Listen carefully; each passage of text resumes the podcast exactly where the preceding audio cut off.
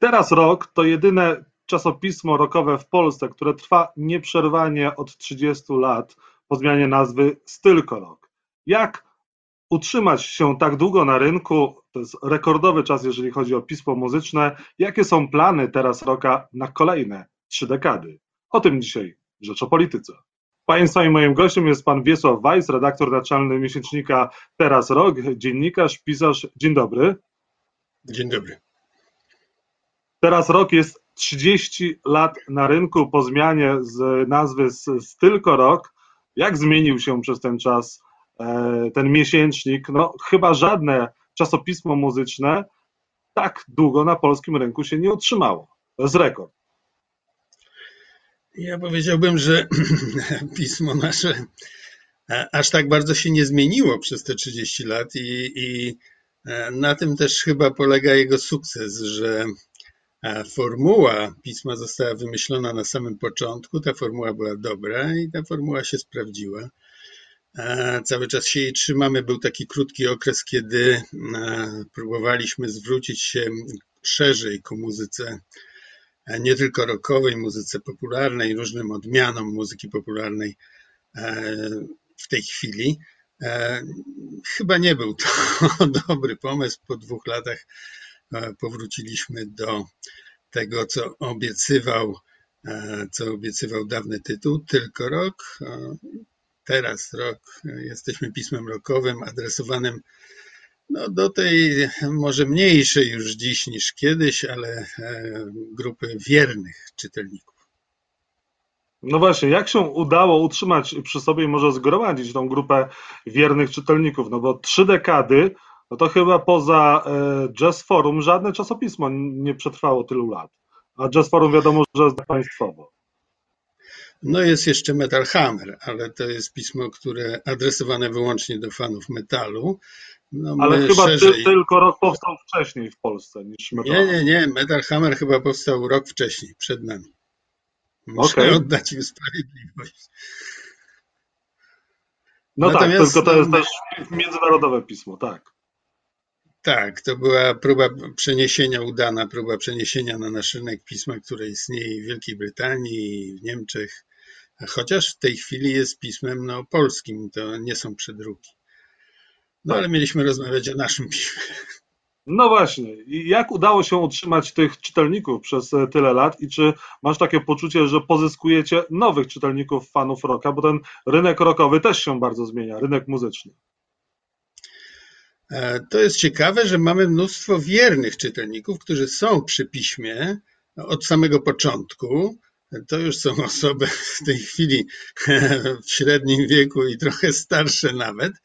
A oczywiście ciągle dołączają e, młodsi czytelnicy.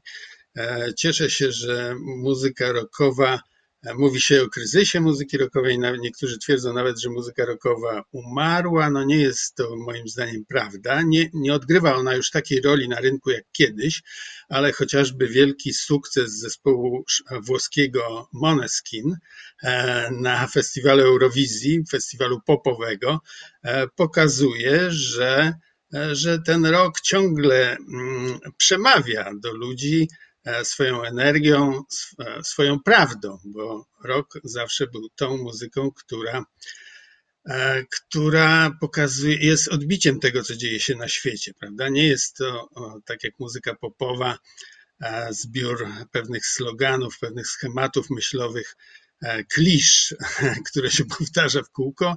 Jest to jednak odpowiedź na to, co się dzieje na świecie, próba refleksji na, na ten temat, prawda? A czy teraz ten rynek e, rokowy się jakoś drastycznie zmienił, również w czasie pandemii, jeżeli chodzi również o koncerty i sprzedaż płyt, to to nie wygląda tak jak 30 lat temu, tak różowo. Jak to wpływa na na przykład właśnie sprzedaż teraz roka?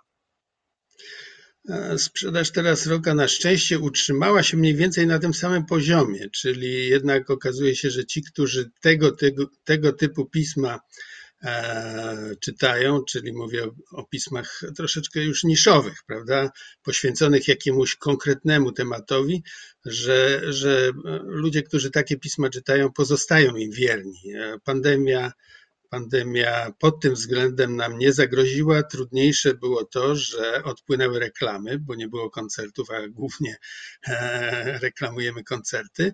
Teraz na szczęście sytuacja już się odwróciła, koncerty powróciły, powróciły reklamy. No jest dobrze. Jeżeli chodzi o, o, płyty, no dzisiaj chyba mało kto już kupuje też e, płyty. Teraz rok e, słynie z recenzji e, płyt, no a dzisiaj wydaje się, że ten rynek płytowy bardziej to skupia się na winylach niż na przykład na płytach CD. Jak, jak to, to się zmienia, jaki to ma wpływ? No tak, ale płyty cały czas powstają. To jest najważniejsze, prawda? I, i nieważne, czy to jest płyta w, e, w postaci CD, kompaktu, czy to jest płyta winylowa, bo winyle przeżywają swój renesans, czy to jest płyta, e, która istnieje tylko w streamingu. E, ważne, że te płyty są i warto je recenzować i doradzać, doradzać czytelnikom, po co warto sięgnąć, bo tych płyt jest w tej chwili o wiele więcej niż w latach 90. Powstaje ich mnóstwo. No właśnie, teraz rok ma już 30 lat i miesiąc. To jest najnowsze wydanie e, czasopisma. E, są dwie okładki, gdyby Państwo e, nie wiedzieli, nie widzieli. I w środku jest ranking najlepszych polskich płyt ostatnich 30 lat. W poprzednim numerze na 30-lecie był ranking najlepszych płyt zagranicznych ostatnich 30 e, lat. E, tak to wygląda. Ty się zgadzasz z tym rankingiem, e, bo rozmawiałem z Janem Borysowiczem, który był bardzo niezadowolony, na przykład, że tam nie ma płyty Lady Punk, a jest Jan Bo.